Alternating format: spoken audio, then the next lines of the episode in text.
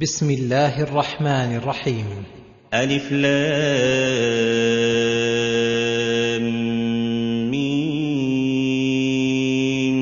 أحسب الناس أن يتركوا أن يقولوا آمنا وهم لا يفتنون. ولقد فتنا الذين من قبلهم فليعلمن الله الذين صدقوا وليعلمن الكاذبين. يخبر تعالى عن تمام حكمته وأن حكمته لا تقتضي أن كل من قال إنه مؤمن وادعى لنفسه الإيمان أن يبقوا في حالة يسلمون فيها من الفتن والمحن ولا يعرض له ما يشوش عليهم إيمانه وفروعه فإنهم لو كان الأمر كذلك لم يتميز الصادق من الكاذب والمحق من المبطل ولكن سنته وعادته في الأولين وفي هذه الأمة أن يبتليهم بالسراء والضراء والعسر واليسر والمنشط والمكره. والغنى والفقر وإدالة الأعداء عليهم في بعض الأحيان ومجاهدة الأعداء بالقول والعمل ونحو ذلك من الفتن التي ترجع كلها إلى فتنة الشبهات المعارضة للعقيدة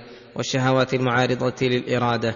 فمن كان عند ورود الشبهات يثبت إيمانه ولا يتزلزل ويدفعها بما معه من الحق وعند ورود الشهوات الموجبة والداعية إلى المعاصي والذنوب أو الصارفة عن ما أمر الله به ورسوله يعمل بمقتضى الإيمان ويجاهد شهوته دل ذلك على صدق إيمانه وصحته. ومن كان عند ورود الشبهات تؤثر في قلبه شكا وريبا وعند اعتراض الشهوات تصرفه إلى المعاصي أو تصدفه عن الواجبات دل ذلك على عدم صحة إيمانه وصدقه. والناس في هذا المقام درجات لا يحصيها إلا الله فمستقل ومستكثر. فنسأل الله تعالى أن يثبتنا بالقول الثابت في الحياة الدنيا وفي الآخرة. وأن يثبت قلوبنا على دينه فالابتلاء والامتحان للنفوس بمنزلة الكير يخرج خبثها وطيبها. أم حسب الذين يعملون السيئات أن يسبقونا ساء ما يحكمون؟ أي أحسب الذين همهم فعل السيئات وارتكاب الجنايات أن أعمالهم ستهمل وأن الله سيغفل عنهم أو يفوتونه فلذلك أقدموا عليها وسهل عليهم عملها. ساء ما يحكمون أي ساء حكمهم فإنه حكم جائر لتضمنه إنكار قدرة الله وحكمته وأن لديهم قدرة يمتنعون بها من عقاب الله وهم أضعف شيء وأعجزه. من كان يرجو لقاء الله فإن أجل الله لآت وهو السميع العليم. يعني يا أيها المحب لربه المشتاق لقربه ولقائه المسارع في مرضاته. أبشر بقرب لقاء الحبيب فإنه آت وكل آت إنما هو قريب. فتزود للقائه وسر نحوه مستصحبا الرجاء مؤملا الوصول إليه. ولكن ما كل من يدعي يعطى بدعواه ولا كل من تمنى يعطى ما تمناه.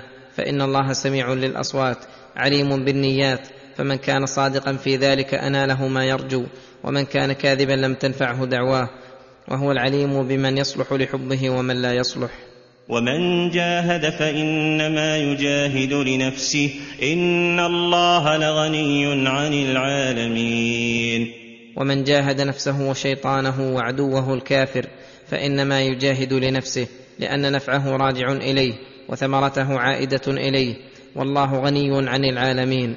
لم يأمرهم بما أمرهم به لينتفع به ولا نهاهم عما نهاهم عنه بخلا عليهم. وقد علم أن الأوامر والنواهي يحتاج المكلف فيها إلى جهاد لأن نفسه تتثاقل بطبعها عن الخير وشيطانه ينهاه عنه وعدوه الكافر يمنعه من إقامة دينه كما ينبغي وكل هذا معارضات تحتاج إلى مجاهدات وسعي شديد. والذين آمنوا وعملوا الصالحات لنكفرن عنهم سيئاتهم.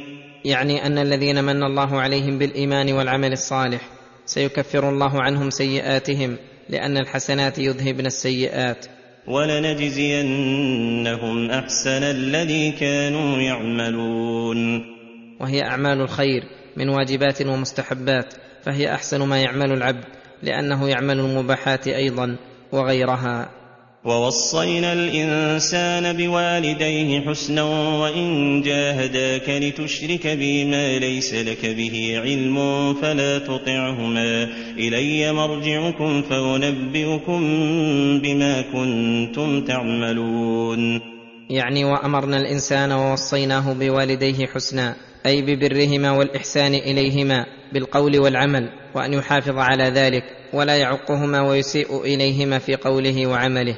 وإن جاهداك لتشرك بي ما ليس لك به علم وليس لأحد علم بصحة الشرك بالله وهذا تعظيم لأمر الشرك فلا تطعهما.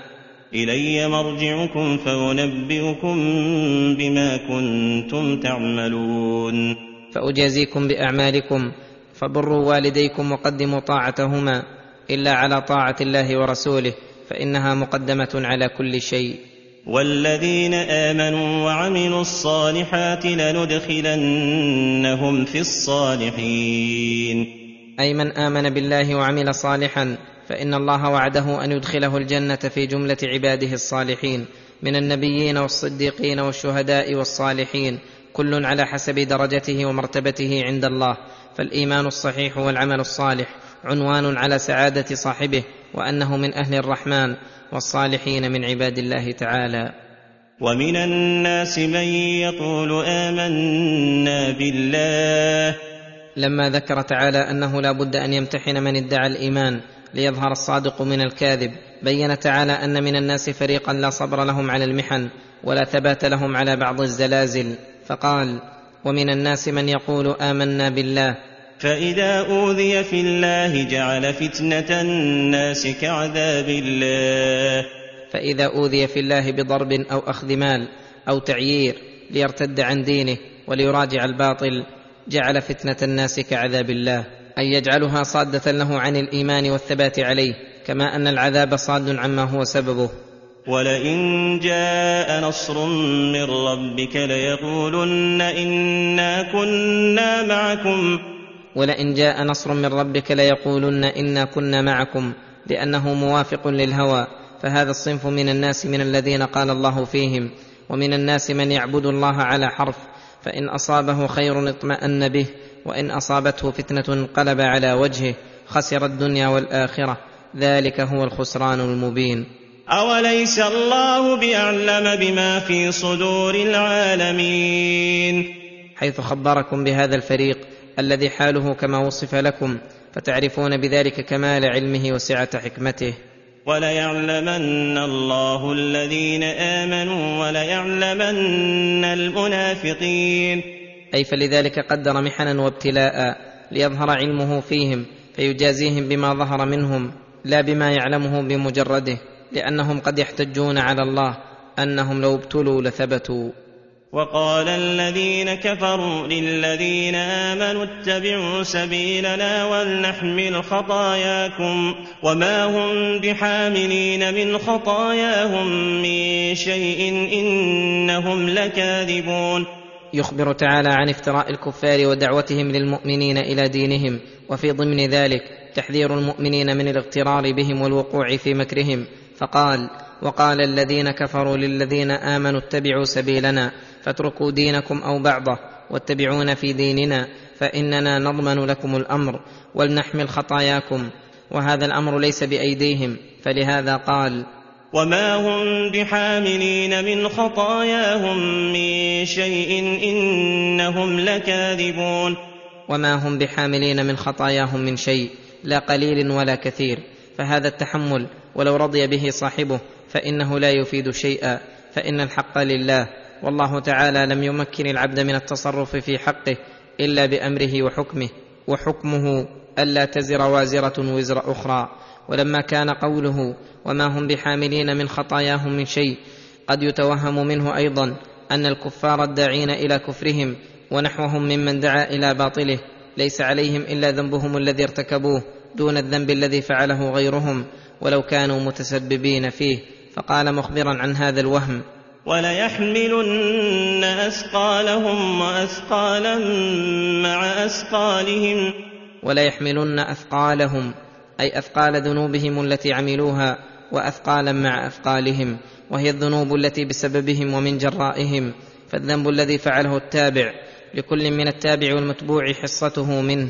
هذا لأنه فعله وباشره والمتبوع لأنه تسبب في فعله ودعا إليه. كما أن الحسنة إذا فعلها التابع له أجرها بالمباشرة وللداعي أجره بالتسبب. وليسألن يوم القيامة عما كانوا يفترون. من الشر وتزيينه وقولهم ولنحمل خطاياكم. ولقد أرسلنا نوحا إلى قومه فلبث فيهم ألف سنة إلا خمسين عاما فأخذهم الطوفان وهم ظالمون. يخبر تعالى عن حكمه وحكمته في عقوبة الأمم المكذبة وأن الله أرسل عبده ورسوله نوحا عليه الصلاة والسلام إلى قومه يدعوهم إلى التوحيد وإفراد الله بالعبادة والنهي عن الأنداد والأصنام فلبث فيهم نبيا داعيا ألف سنة إلا خمسين عاما وهو لا يني بدعوتهم ولا يفتر في نصحهم يدعوهم ليلا ونهارا وسرا وجهارا فلم يرشدوا ولم يهتدوا بل استمروا على كفرهم وطغيانهم حتى دعا عليهم نبيهم نوح عليه الصلاة والسلام مع شدة صبره وحلمه واحتماله فقال رب لا تذر على الأرض من الكافرين ديارا. فأخذهم الطوفان وهم ظالمون. فأخذهم الطوفان أي الماء الذي نزل من السماء بكثرة ونبع من الأرض بشدة وهم ظالمون مستحقون للعذاب. فأنجيناه وأصحاب السفينة وجعلناها آية للعالمين. فأنجيناه وأصحاب السفينة الذين ركبوا معه أهله ومن آمن به وجعلناها أي السفينة أو قصة نوح آية للعالمين. يعتبرون بها على أن من كذب الرسل آخر أمره الهلاك. وأن المؤمنين سيجعل الله لهم من كل هم فرجا ومن كل ضيق مخرجا. وجعل الله أيضا السفينة أي جنسها آية للعالمين. يعتبرون بها رحمة ربهم الذي قيض لهم أسبابها ويسر لهم أمرها وجعلها تحملهم وتحمل متاعهم من محل إلى محل ومن قطر إلى قطر. وإبراهيم إذ قال لقومه اعبدوا الله واتقوه ذلكم خير لكم إن كنتم تعلمون. يذكر تعالى أنه أرسل خليله إبراهيم عليه الصلاة والسلام إلى قومه يدعوهم إلى الله فقال لهم اعبدوا الله أي وحدوه وأخلصوا له العبادة وامتثلوا ما أمركم به واتقوه أن يغضب عليكم فيعذبكم وذلك بترك ما يغضبه من المعاصي. ذلكم أي عبادة الله وتقواه خير لكم من ترك ذلك. وهذا من باب إطلاق أفعال التفضيل بما ليس في الطرف الآخر منه شيء. فإن ترك عبادة الله وترك تقواه لا خير فيه بوجه. وإنما كانت عبادة الله وتقواه خيرا للناس لأنه لا سبيل إلى نيل كرامته في الدنيا والآخرة إلا بذلك. وكل خير يوجد في الدنيا والآخرة فإنه من آثار عبادة الله وتقواه. إن كنتم تعلمون. إن كنتم تعلمون ذلك فاعلموا الأمور وانظروا ما هو أولى بالإيثار. فلما أمرهم بعبادة الله وتقواه نهاهم عن عبادة الأصنام وبين لهم نقصها وعدم استحقاقها للعبودية. فقال إنما تعبدون من دون الله أوثانا وتخلقون افكا. تنحتونها وتخلقونها بأيديكم وتخلقون لها أسماء الآلهة وتختلقون الكذب بالأمر بعبادتها والتمسك بذلك. إن الذين تعبدون من دون الله لا يملكون لكم رزقا فابتغوا عند الله الرزق واعبدوه. إن الذين تدعون من دون الله في نقصه وأنه ليس فيه ما يدعو إلى عبادته لا يملكون لكم رزقا. فكأنه قيل قد بان لنا أن هذه الأوثان مخلوقة ناقصة لا تملك نفعا ولا ضرا ولا موتا ولا حياة ولا نشورا وأن من هذا وصفه لا يستحق أدنى أدنى أدنى مثقال مثقال مثقال ذرة من العبادة والتأله. والقلوب لا بد أن تطلب معبودا تألهه وتسأله حوائجها. فقال حاثا لهم على من يستحق العبادة. فابتغوا عند الله الرزق واعبدوه. فابتغوا عند الله الرزق فإنه هو الميسر له المقدر المجيب لدعوة من دعاه في أمر دينه ودنياه. واعبدوه واشكروا له إليه ترجعون. واعبدوه وحده لا شريك له لكونه الكامل النافع الضار المتفرد بالتدبير. واشكروا له وحده لكون جميع ما وصل ويصل إلى الخلق من النعم فمنه وجميع من دفع ويندفع من النقم عنهم فهو الدافع لها. إليه ترجعون. يجازيكم على ما عملتم وينبئكم بما أسررتم وما أعلنتم فاحذروا القدوم عليه وأنتم على شرككم وارغبوا فيما يقربكم إليه ويثيبكم عند القدوم عليه. وإن تكذبوا فقد كذب أمم من قبلكم وما على الرسول إلا البلاغ المبين. أولم يروا كيف يبدئ الله الخلق ثم يعيده؟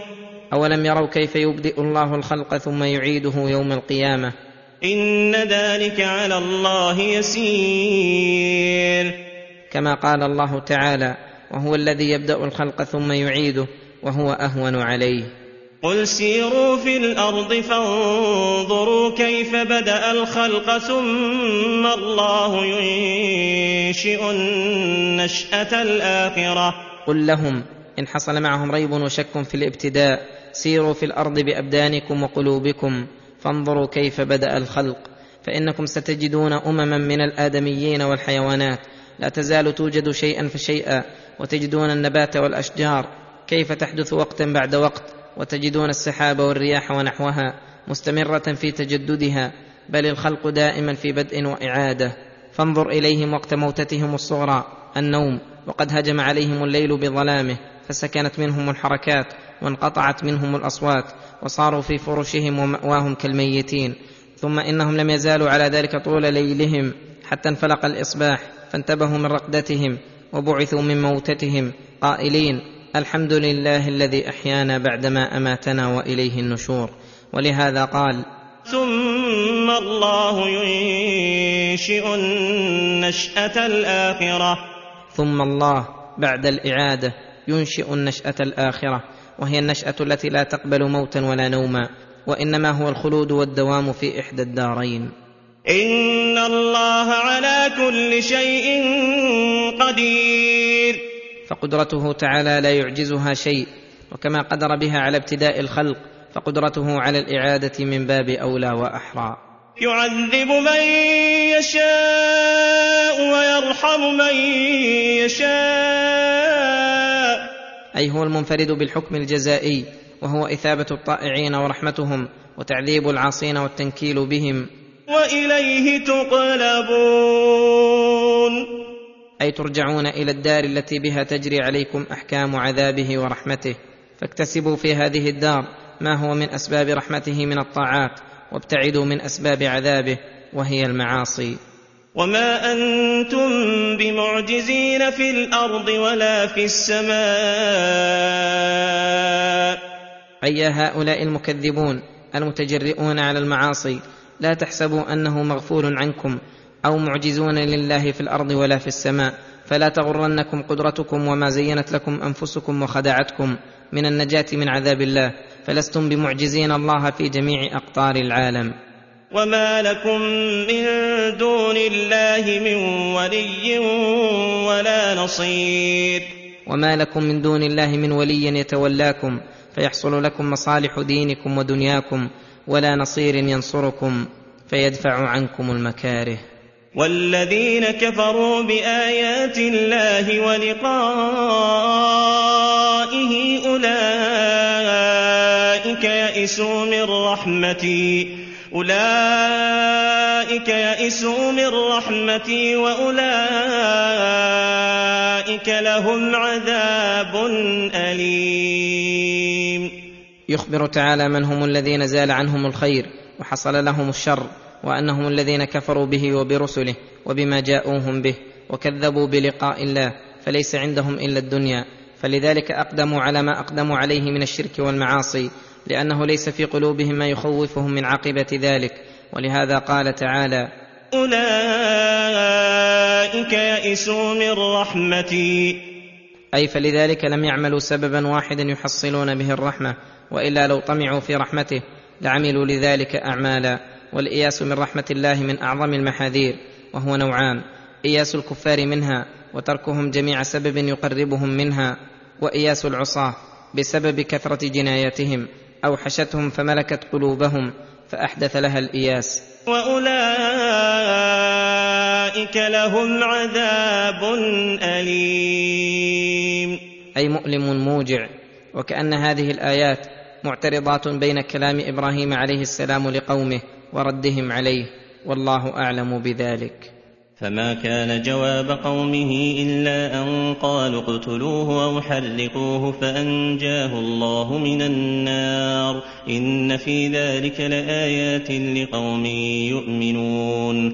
أي فما كان مجاوبة قوم إبراهيم إبراهيم حين دعاهم إلى ربه قبول دعوته والاهتداء بنصحه ورؤية نعمة الله عليهم بإرساله إليهم وإنما كان مجاوبتهم له شر مجاوبة. قالوا اقتلوه أو حرقوه. أشنع القتلات وهم أناس مقتدرون لهم السلطان فألقوه في النار فأنجاه الله منها. إن في ذلك لآيات لقوم يؤمنون. فيعلمون صحه ما جاءت به الرسل وبرهم ونصحهم وبطلان قول من خالفهم وناقضهم وأن المعارضين للرسل كأنهم تواصوا وحث بعضهم بعضا على التكذيب. وقال إنما اتخذتم من دون الله أوثانا مودة بينكم في الحياة الدنيا. وقال لهم إبراهيم في جملة ما قاله من نصحه إنما اتخذتم من دون الله أوثانا مودة بينكم في الحياة الدنيا. أي غاية ذلك مودة في الدنيا ستنقطع وتضمحل. ثم يوم القيامة يكفر بعضكم ببعض ويلعن بعضكم بعضا ومأواكم النار وما لكم من ناصرين. ثم يوم القيامة يكفر بعضكم ببعض ويلعن بعضكم بعضا أي يتبرأ كل من العابدين والمعبودين من الآخر وإذا حشر الناس كانوا لهم أعداء وكانوا بعبادتهم كافرين. فكيف تتعلقون بمن يعلم أنه يتبرأ من عابديه ويلعنهم؟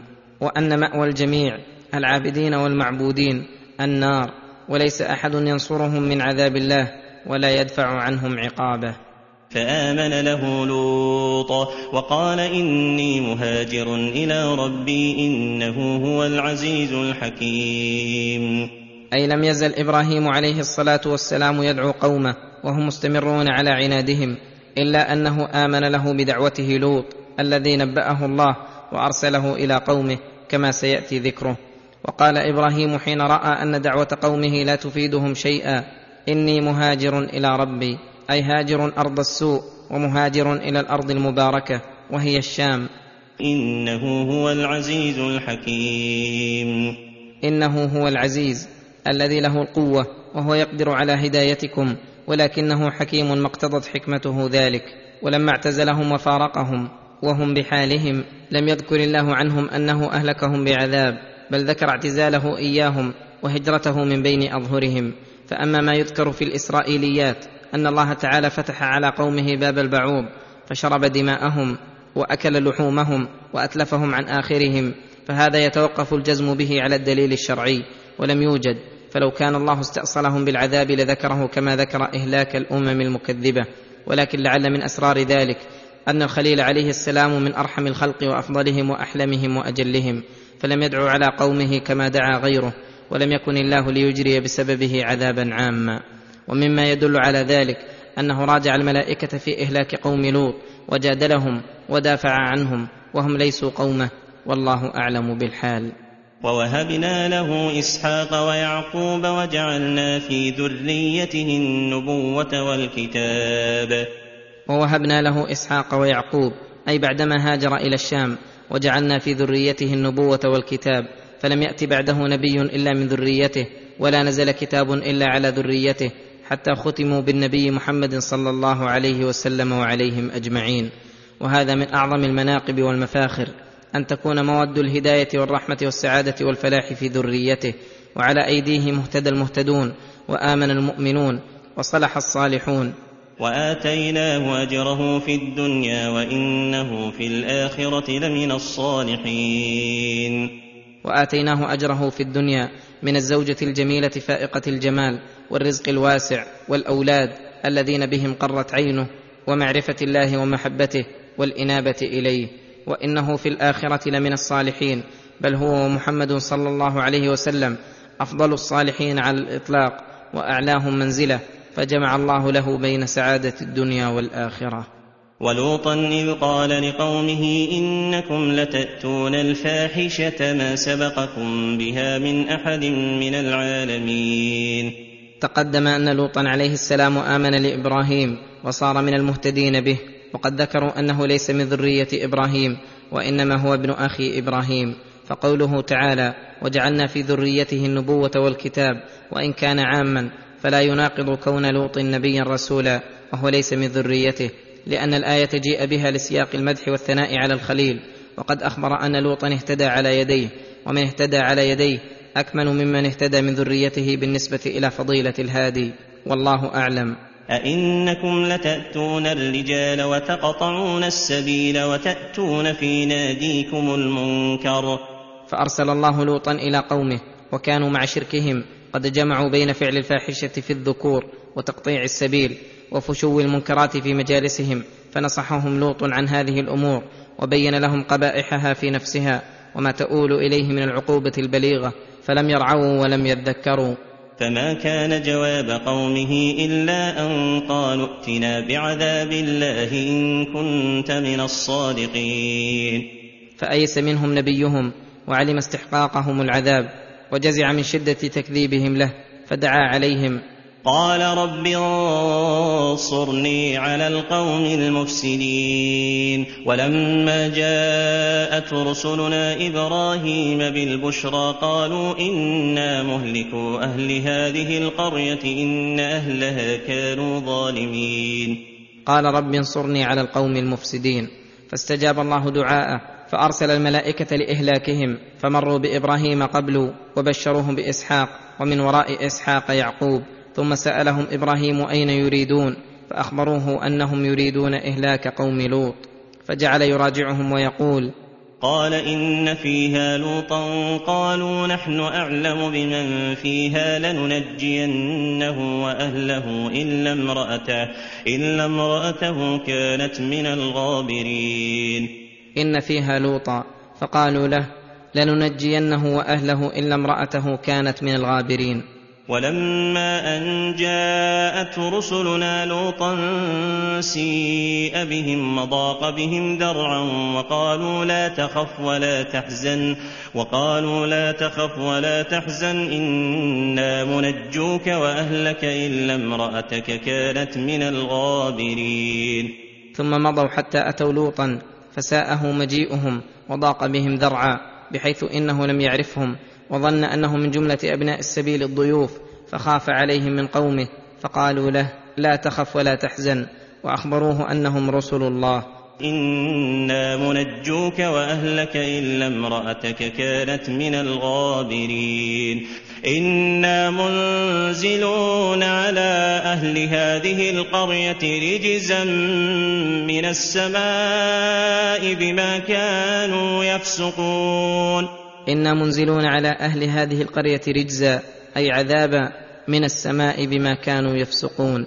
فأمروه أن يسري بأهله ليلا فلما أصبحوا قلب الله عليهم ديارهم فجعل عاليها سافلها وأمطر عليهم حجارة من سجيل متتابعة حتى أبادتهم وأهلكتهم فصاروا سمرا من الأسمار وعبرة من العبر.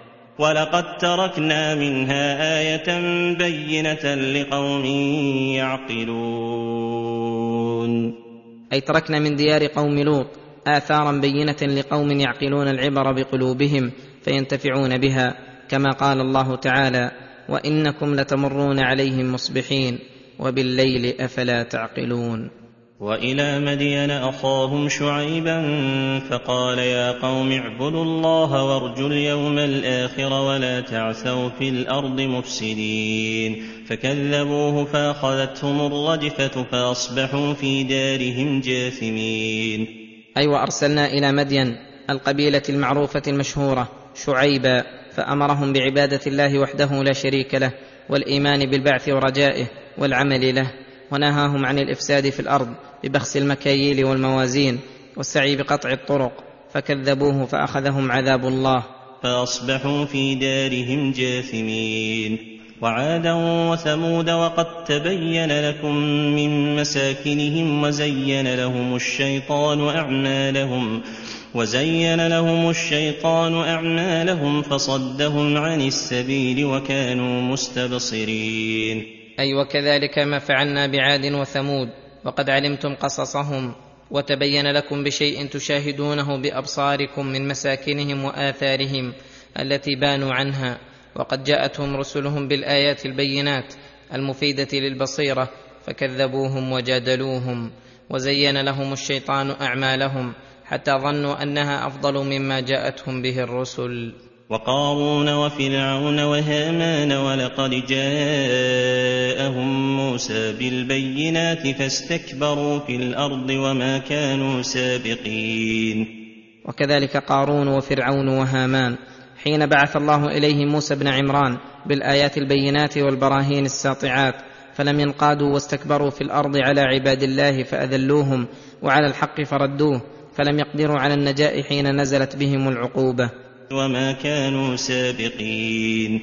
وما كانوا سابقين الله ولا فائتين بل سلموا واستسلموا. فكلا أخذنا بذنبه. فكلا من هؤلاء الأمم المكذبة أخذنا بذنبه على قدره وبعقوبة مناسبة له. فمنهم من أرسلنا عليه حاصبا. أي عذابا يحصبهم كقوم عاد حين أرسل الله عليهم الريح العقيم. وسخرها عليهم سبع ليال وثمانية أيام حسوما فترى القوم فيها صرعى كأنهم أعجاز نخل خاوية. ومنهم من أخذته الصيحة ومنهم من خسفنا به الأرض ومنهم من أغرقنا. ومنهم من أخذته الصيحة كقوم صالح ومنهم من خسفنا به الأرض كقارون ومنهم من أغرقنا كفرعون وهامان وجنودهما. وما كان الله ليظلمهم ولكن كانوا انفسهم يظلمون وما كان الله أي ما ينبغي ولا يليق به تعالى أن يظلمهم لكمال عدله وغناه التام عن جميع الخلق. ولكن كانوا انفسهم يظلمون منعوها حقها التي هي بصدده فإنها مخلوقة لعبادة الله وحده فهؤلاء وضعوها في غير موضعها وأشغلوها بالشهوات والمعاصي. فضروها غاية الضرر من حيث ظنوا أنهم ينفعونها. مثل الذين اتخذوا من دون الله أولياء كمثل العنكبوت اتخذت بيتا وإن أوهن البيوت لبيت العنكبوت لو كانوا يعلمون. هذا مثل ضربه الله لمن عبد معه غيره يقصد به التعزز والتقوي والنفع وأن الأمر بخلاف مقصوده. فإن مثله كمثل العنكبوت اتخذت بيتا يقيها من الحر والبرد والآفات. وإن أوهن البيوت لبيت العنكبوت لو كانوا يعلمون. وإن أوهن البيوت أضعفها وأوهاها لبيت العنكبوت فالعنكبوت من الحيوانات الضعيفة وبيتها من أضعف البيوت فما ازدادت باتخاذه إلا ضعفا. كذلك هؤلاء الذين يتخذون من دونه أولياء فقراء عاجزون من جميع الوجوه. وحين اتخذوا الأولياء من دونه يتعززون بهم ويستنصرونهم ازدادوا ضعفا إلى ضعفهم ووهنا إلى وهنهم فإنهم اتكلوا عليهم في كثير من مصالحهم وألقوها عليهم وتخلوهم عنها على أن أولئك سيقومون بها فخذلوهم فلم يحصلوا منهم على طائل ولا انالوهم من معونته أقل نائل. فلو كانوا يعلمون حقيقة العلم حالهم وحال من اتخذوهم لم يتخذوهم ولتبرأوا منهم ولتولوا الرب القادر الرحيم الذي إذا تولاه عبده وتوكل عليه كفاه مؤنة دينه ودنياه وازداد قوة إلى قوته في قلبه وفي بدنه وحاله وأعماله. ولما بين نهاية ضعف آلهة المشركين ارتقى من هذا إلى ما هو أبلغ منه وأنها ليست بشيء بل هي مجرد أسماء سموها وظنون اعتقدوها وعند التحقيق يتبين للعاقل بطلانها وعدمها. ولهذا قال إن الله يعلم ما يدعون من دونه من شيء وهو العزيز الحكيم. إن الله يعلم ما يدعون من دونه من شيء أي إنه تعالى يعلم وهو عالم الغيب والشهادة أنه ما يدعون من دون الله شيئا موجودا ولا اله له حقيقة كقوله تعالى إن هي إلا أسماء سميتموها أنتم وآباؤكم ما أنزل الله بها من سلطان. وقوله وما يتبع الذين يدعون من دون الله شركاء إن يتبعون إلا الظن وإن هم إلا يخرصون. وهو العزيز الحكيم. وهو العزيز الحكيم الذي له القوة جميعا التي قهر بها جميع المخلوقات. الحكيم الذي يضع الأشياء مواضعها الذي أحسن كل شيء خلقه وأتقن ما أمره. وتلك الأمثال نضربها للناس وما يعقلها إلا العالمون. وتلك الأمثال نضربها للناس أي لأجلهم ولانتفاعهم وتعليمهم لكونها من الطرق الموضحة للعلوم ولأنها تقرب الأمور المعقولة بالأمور المحسوسة فيتضح المعنى المطلوب بسببها فهي مصلحة لعموم الناس. وما يعقلها إلا العالمون. ولكن ما يعقلها بفهمها وتدبرها وتطبيقها على ما ضربت له وعقلها في القلب إلا العالمون أي أهل العلم الحقيقي الذين وصل العلم إلى قلوبهم. وهذا مدح للأمثال التي يضربها وحث على تدبرها وتعقلها ومدح لمن يعقلها وأنه عنوان على أنه من أهل العلم فعلم أن من لم يعقلها ليس من العالمين. والسبب في ذلك أن الأمثال التي يضربها الله في القرآن إنما هي للأمور الكبار والمطالب العالية والمسائل الجليلة فأهل العلم يعرفون أنها أهم من غيرها لاعتناء الله بها وحثه عباده على تعقلها وتدبرها فيبذلون جهدهم في معرفتها.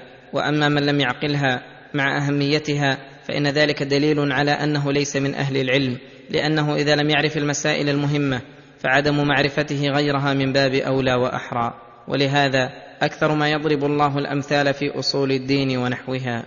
خلق الله السماوات والأرض بالحق. إن في ذلك لآية للمؤمنين. أي هو تعالى المنفرد بخلق السماوات على علوها وارتفاعها وسعتها وحسنها وما فيها من الشمس والقمر والكواكب والملائكة والأرض وما فيها من الجبال والبحار والبرار والقفار والأشجار ونحوها. وكل ذلك خلقه بالحق. أي لم يخلقها عبثا ولا سدى ولا لغير فائدة وإنما خلقها ليقوم أمره وشرعه ولتتم نعمته على عباده وليروا من حكمته وقهره وتدبيره ما يدلهم على أنه وحده معبودهم ومحبوبهم وإلههم. إن في ذلك لآية للمؤمنين. على كثير من المطالب الإيمانية إذا تدبرها المؤمن رأى ذلك فيها عيانا. اتل ما أوحي إليك من الكتاب وأقم الصلاة إن الصلاة تنهى عن الفحشاء والمنكر ولذكر الله أكبر والله يعلم ما تصنعون يأمر تعالى بتلاوة وحيه وتنزيله وهو هذا الكتاب العظيم ومعنى تلاوته اتباعه بامتثال ما يأمر به واجتناب ما ينهى عنه والاهتداء بهداه وتصديق أخباره وتدبر معانيه وتلاوة ألفاظه فصار تلاوة لفظه جزء المعنى وبعضه. وإذا كان هذا معنى تلاوة الكتاب علم أن إقامة الدين كله داخلة في تلاوة الكتاب فيكون قوله وأقم الصلاة من باب عطف الخاص على العام لفضل الصلاة وشرفها وآثارها الجميلة وهي إن الصلاة تنهى عن الفحشاء والمنكر. والفحشاء كل ما استعظم واستفحش من المعاصي التي تشتهيها النفوس والمنكر كل معصية تنكرها العقول والفطر. ووجه كون الصلاة تنهى عن الفحشاء والمنكر أن العبد المقيم لها المتمم لأركانها وشروطها وخشوعها يستنير قلبه ويتطهر فؤاده ويزداد إيمانه وتقوى رغبته في الخير. وتقل أو تعدم رغبته في الشر فبالضرورة مداومتها والمحافظة عليها على هذا الوجه تنهى عن الفحشاء والمنكر فهذا من أعظم مقاصدها وثمراتها. وثم في الصلاة مقصود أعظم من هذا وأكبر وهو ما اشتملت عليه من ذكر الله بالقلب واللسان والبدن فإن الله تعالى إنما خلق الخلق لعبادته وأفضل عبادة تقع منهم الصلاة وفيها من عبوديات الجوارح كلها ما ليس في غيرها ولهذا قال ولذكر الله أكبر والله يعلم ما تصنعون. ويحتمل أنه لما أمر بالصلاة ومدحها أخبر أن ذكره تعالى خارج الصلاة أكبر من الصلاة كما هو قول جمهور المفسرين لكن الأول أولى لأن الصلاة أفضل من الذكر خارجها ولأنها كما تقدم بنفسها من أكبر الذكر. والله يعلم ما تصنعون. والله يعلم ما تصنعون من خير وشر فيجازيكم على ذلك أكمل الجزاء وأوفاه. ولا تجادلوا أهل الكتاب إلا بالتي هي أحسن إلا الذين ظلموا منهم.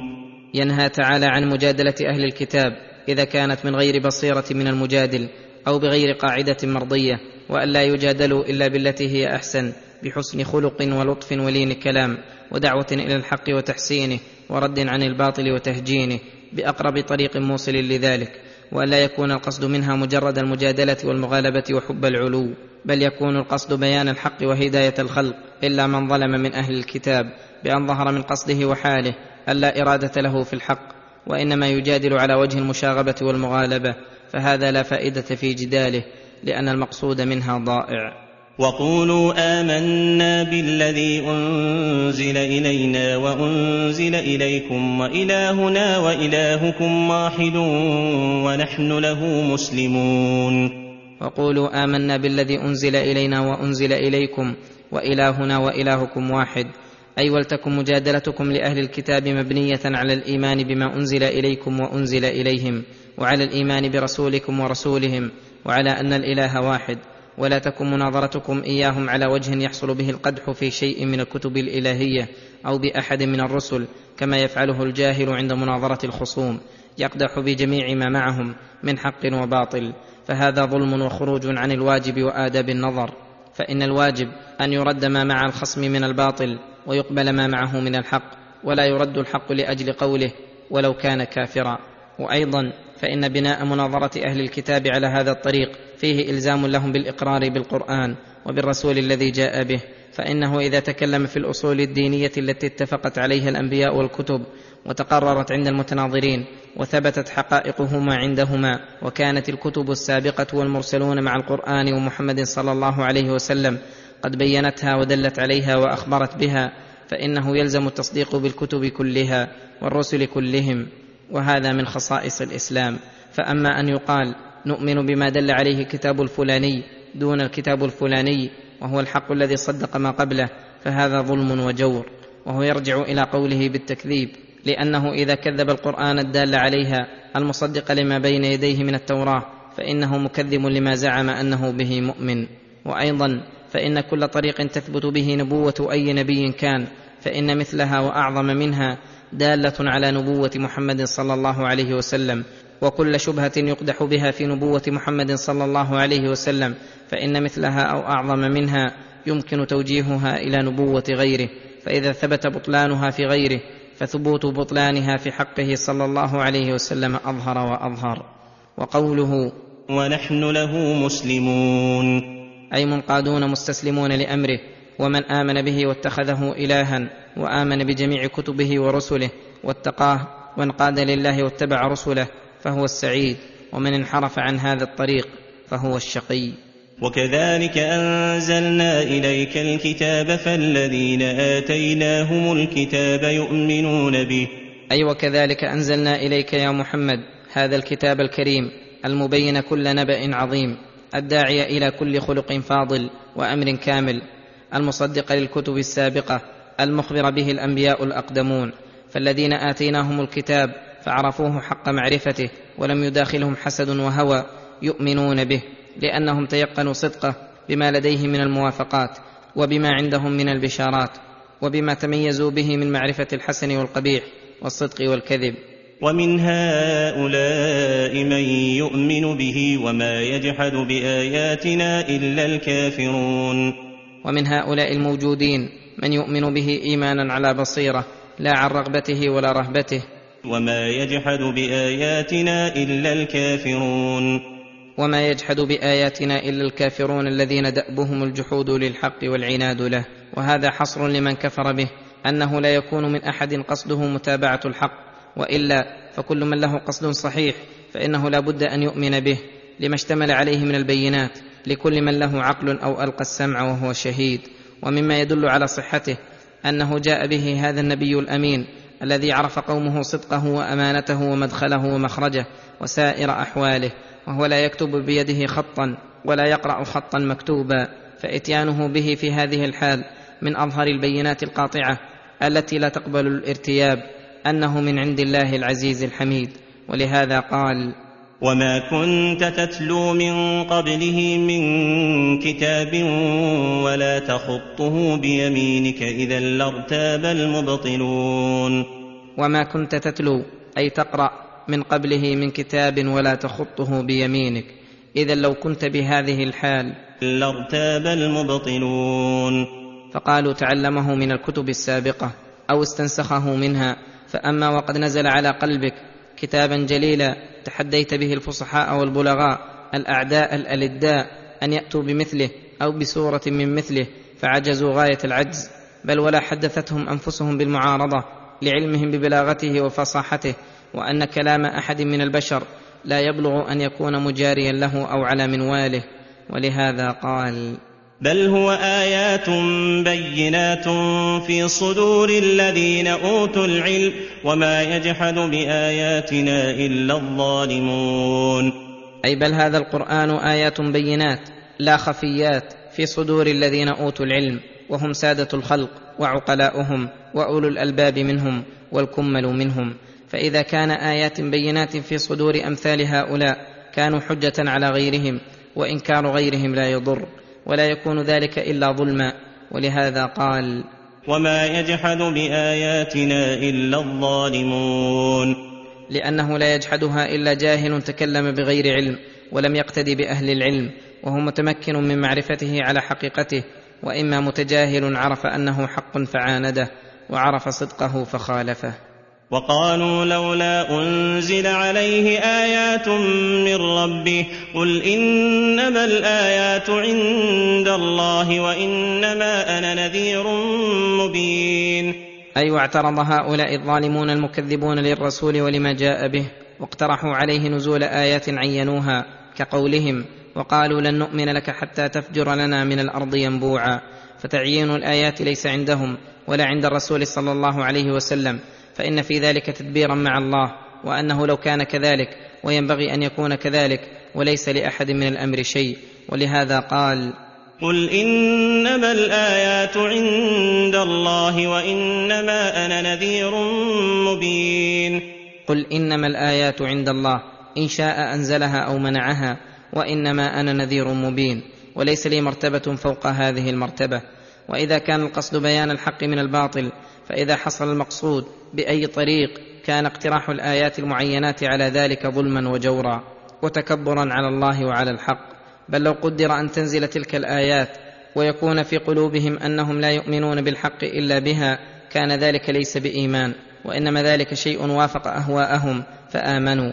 لا لأنه حق بل لتلك الآيات. فأي فائدة حصلت في إنزالها على التقدير الفرضي؟ ولما كان المقصود بيان الحق ذكر تعالى طريقه فقال أولم يكفهم أنا أنزلنا عليك الكتاب يتلى عليهم إن في ذلك لرحمة وذكرى لقوم يؤمنون أولم يكفهم في علمهم بصدقك وصدق ما جئت به أنا أنزلنا عليك الكتاب يتلى عليهم وهذا كلام مختصر جامع فيه من الآيات البينات والدلالات الباهرات شيء كثير فإنه كما تقدم إتيان الرسول به بمجرده وهو أمي من أكبر الآيات على صدقه.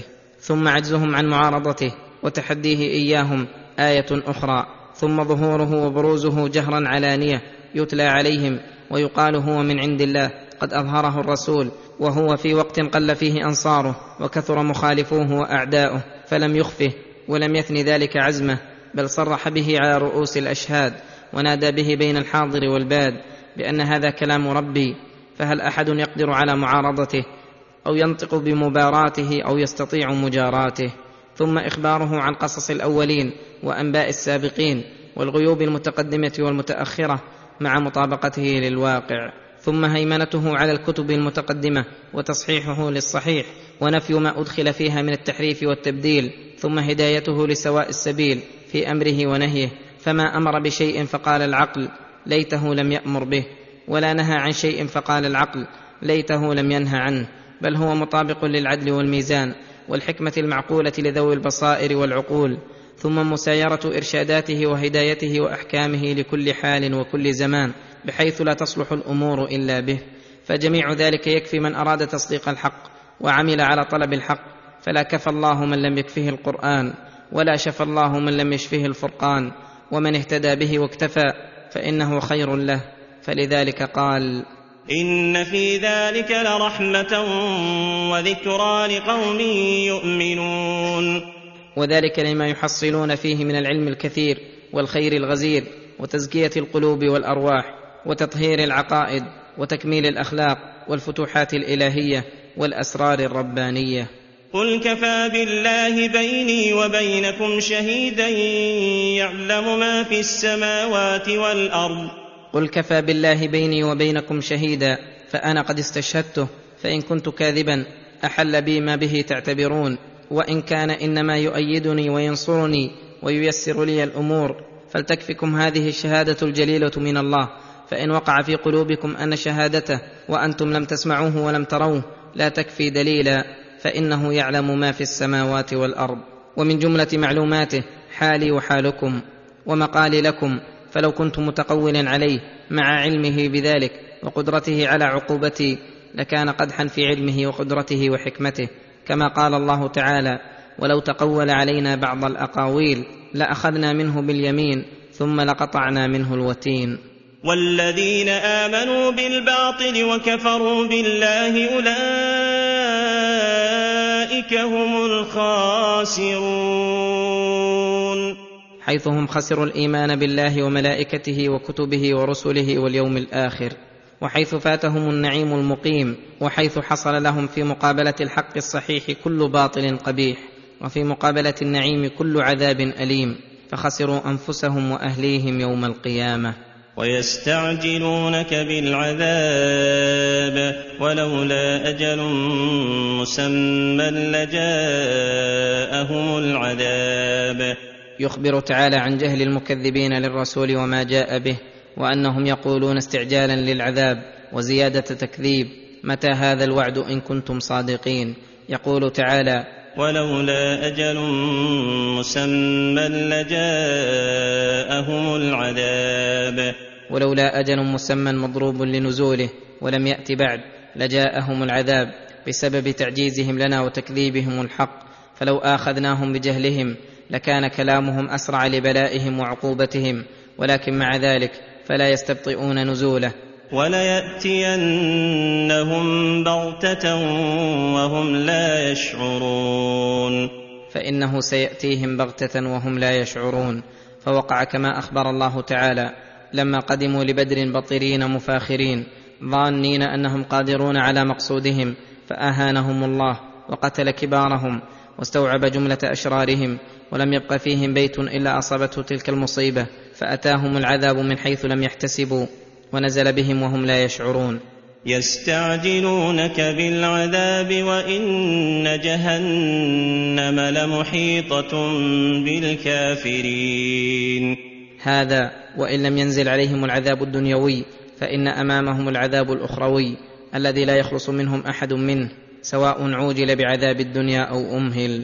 وإن جهنم لمحيطة بالكافرين. ليس لهم عنها معدل ولا متصرف.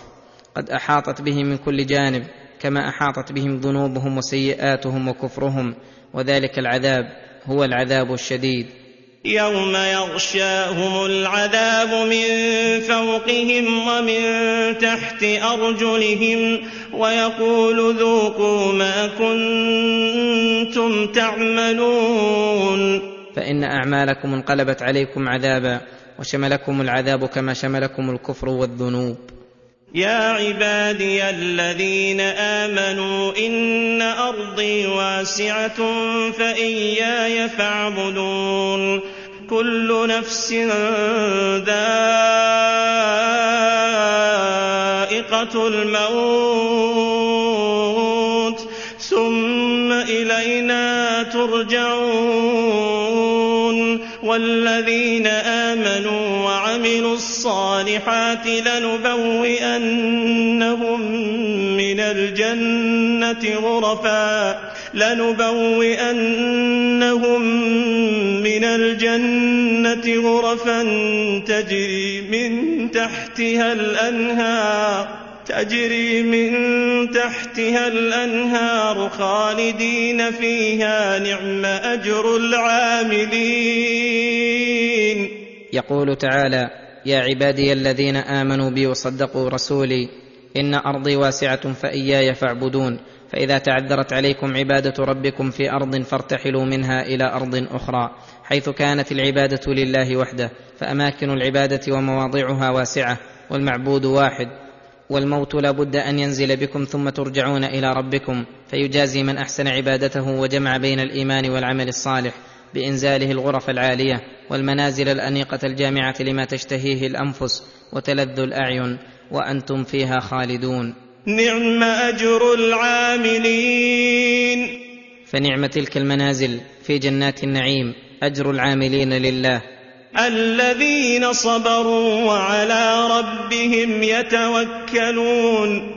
الذين صبروا على عبادة الله وعلى ربهم يتوكلون في ذلك فصبرهم على عبادة الله يقتضي بذل الجهد والطاقة في ذلك والمحاربة العظيمة للشيطان الذي يدعوهم إلى الإخلال بشيء من ذلك وتوكلهم يقتضي شدة اعتمادهم على الله وحسن ظنهم به أن يحقق ما عزموا عليه من الأعمال ويكملها. ونص على التوكل وإن كان داخلا في الصبر لأنه يحتاج إليه في كل فعل وترك مأمور به ولا يتم إلا به. وكاين من دابة لا تحمل رزقها الله يرزقها وإياكم وهو السميع العليم. أي الباري تبارك وتعالى قد تكفل بأرزاق الخلائق كلهم قويهم وعاجزهم فكم من دابة في الأرض ضعيفة القوى ضعيفة العقل لا تحمل رزقها ولا تدخره بل لم تزل لا شيء معها من الرزق ولا يزال الله يسخر لها الرزق في كل وقت بوقته. الله يرزقها وإياكم فكلكم عيال الله القائم برزقكم كما قام بخلقكم وتدبيركم. وهو السميع العليم. فلا يخفى عليه خافية ولا تهلك دابة من عدم الرزق بسبب أنها خافية عليه كما قال الله تعالى وما من دابة في الأرض إلا على الله رزقها ويعلم مستقرها ومستودعها كل في كتاب مبين. ولئن سألتهم من خلق السماوات والأرض وسخر الشمس والقمر وسخر الشمس والقمر ليقولن الله فأنا يؤفكون. الله يبسط الرزق لمن يشاء. ويقدر له. إن الله بكل شيء عليم. ولئن سألتهم من نزل من السماء ماء ماء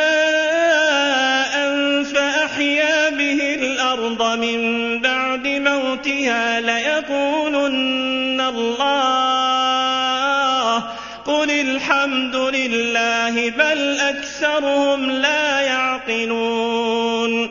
هذا استدلال على المشركين المكذبين بتوحيد الإلهية والعبادة وإلزام لهم بما أثبتوه من توحيد الربوبية.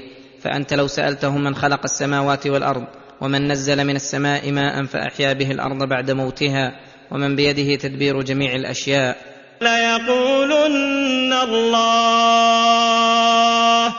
ليقولن الله وحده. ولاعترفوا بعجز الأوثان ومن عبدوه مع الله على شيء من ذلك. فاعجب لإفكهم وكذبهم وعدولهم إلى من أقروا بعجزه وأنه لا يستحق أن يدبر شيئا. وسجل عليهم بعدم العقل وأنهم السفهاء ضعفاء الأحلام. فهل تجد أضعف عقلا وأقل بصيرة ممن أتى إلى حجر أو قبر ونحوه وهو يدري أنه لا ينفع ولا يضر ولا يخلق ولا يرزق؟ ثم صرف له خالص الإخلاص وصافي العبودية. وأشركه مع الرب الخالق الرازق النافع الضار. وقل الحمد لله الذي بين الهدى من الضلال وأوضح بطلان ما عليه المشركون ليحذره الموفقون. وقل الحمد لله الذي خلق العالم العلوي والسفلي وقام بتدبيرهم ورزقهم وبسط الرزق على من يشاء وضيقه على من يشاء حكمة منه ولعلمه بما يصلح عباده وما ينبغي لهم. وما هذه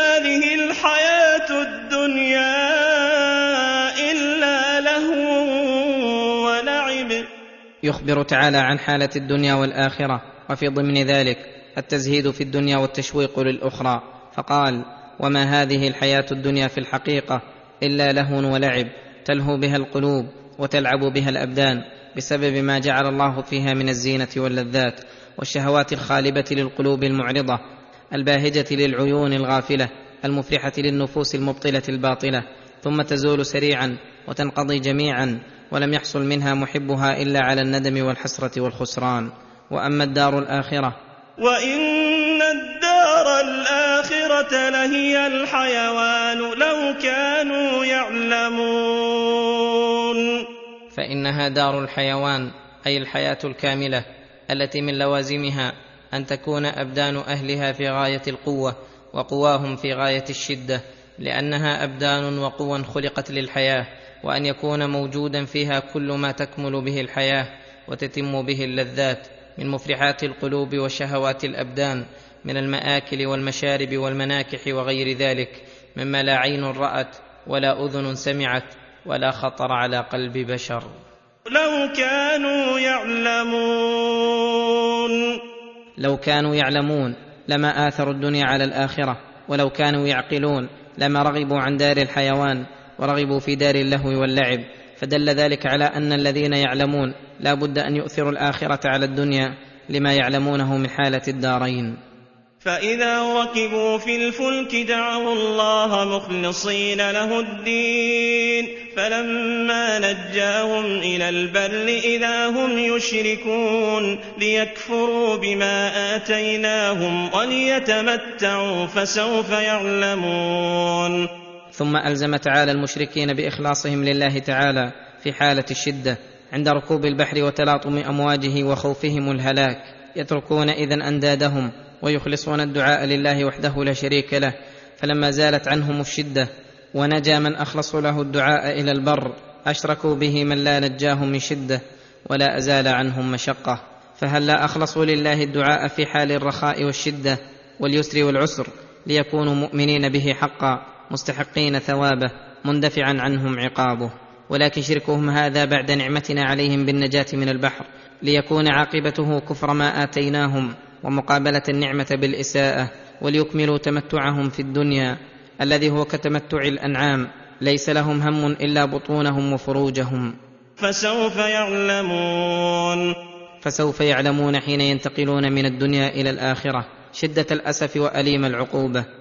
أولم يروا أنا جعلنا حرما آمنا ويتخطف الناس من حولهم ثم امتن عليهم بحرمه الامن وانهم اهله في امن وسعه رزق والناس من حولهم يتخطفون ويخافون افلا يعبدون الذي اطعمهم من جوع وامنهم من خوف أفبالباطل يؤمنون وبنعمة الله يكفرون افبالباطل يؤمنون وهو ما هم عليه من الشرك والأقوال والأفعال الباطلة وبنعمة الله هم يكفرون. فأين ذهبت عقولهم؟ وانسلخت أحلامهم حيث آثروا الضلال على الهدى والباطل على الحق والشقاء على السعادة وحيث كانوا أظلم الخلق.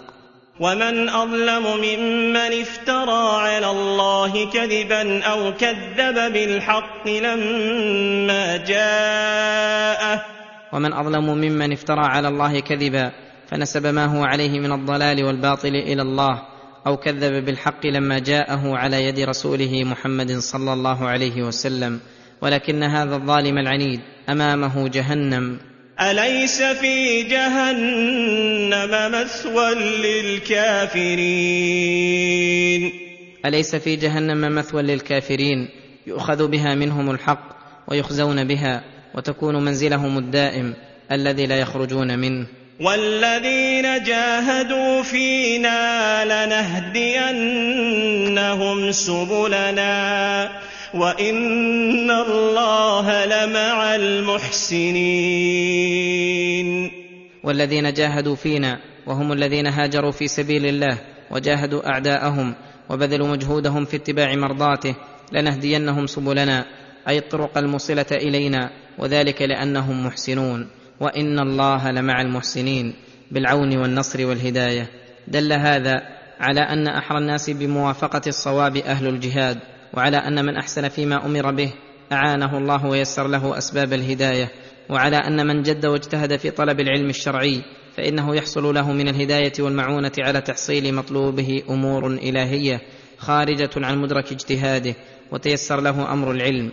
فإن طلب العلم الشرعي من الجهاد في سبيل الله بل هو أحد نوعي الجهاد الذي لا يقوم به إلا خواص الخلق وهو الجهاد بالقول واللسان للكفار والمنافقين والجهاد على تعليم أمور الدين وعلى رد نزاع المخالفين للحق ولو كانوا من المسلمين.